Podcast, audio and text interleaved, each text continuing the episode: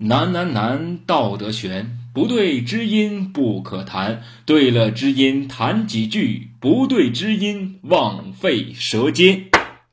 各位朋友，大家好，今天为大家讲的故事的名字叫做《不食周粟》。商朝末年，有一个诸侯国，名字叫做孤竹国，位于今河北东部。国君有两个儿子。年长的叫伯夷，年轻的叫舒淇。孤竹国君对小儿子舒淇厚爱有加，临终前立下遗嘱，让舒淇继承自己的王位。但小儿子舒淇认为长幼有序，应该让长子啊立为楚王，于是坚持要让位于哥哥。而伯夷为了让弟弟能够坐上王位，悄悄的便离开了孤竹国。哥哥走后，舒淇也放弃了王位，四处寻找哥哥。当二人团聚时，都决定不再回孤竹国了。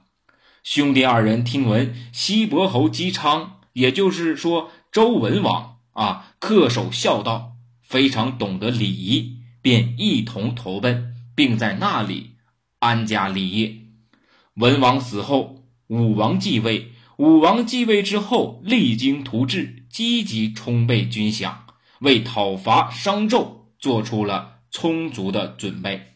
随后，武王领军带队向商都进发。当行至今孟津一带时，伯夷、叔齐奋不顾身，拦住了武王的战马，扶援进谏。痛斥着周武王此举不仁不孝，武王的将士听后火冒三丈，拔剑相向。幸好姜太公及时制止。姜太公说：“此二人真忠义之士也。”于是拦住众将士，并下令不能为难他们。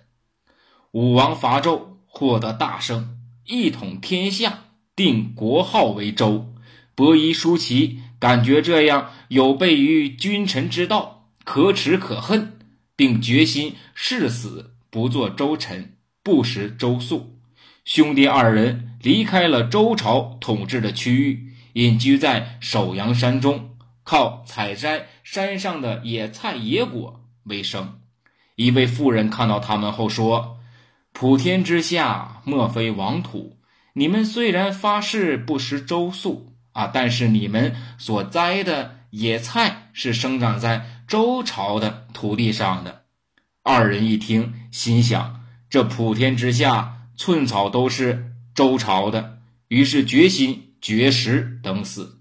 弥留之际，他们用歌声继续表达着对商朝的忠贞。歌里唱道：“暴虐待暴虐，还不知道错在自身。”神农雨顺夏禹所创的盛世，仿佛一下子消逝的无影无踪，哪里才是我们的归宿啊？这个故事呢，一方面我们能够知道舒淇和伯夷呀这两个人是非常的呃忠贞不二的，虽然是周武王啊伐纣。是势在必行的这样的一个举措，因为纣王实在是昏庸无道，那没有办法啊，再去做这样的一个王了。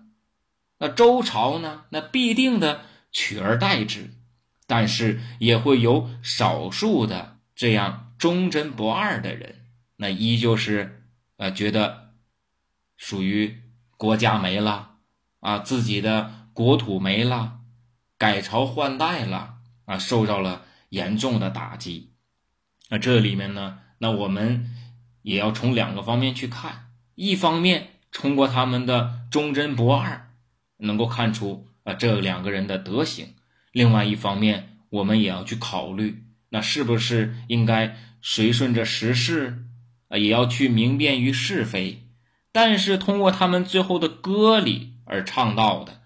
啊，他们对一种呃神农啊、舜帝呀和大禹的一些盛世啊，他们也是认可的，啊，只是没有办法啊，毕竟是上一个朝代的臣子臣民啊，最终呢啊选择了呃绝食啊，最终呢只能等死。其实这二人也是可以可歌可泣的忠良之士。那好了，那今天的故事就讲到这里，谢谢各位。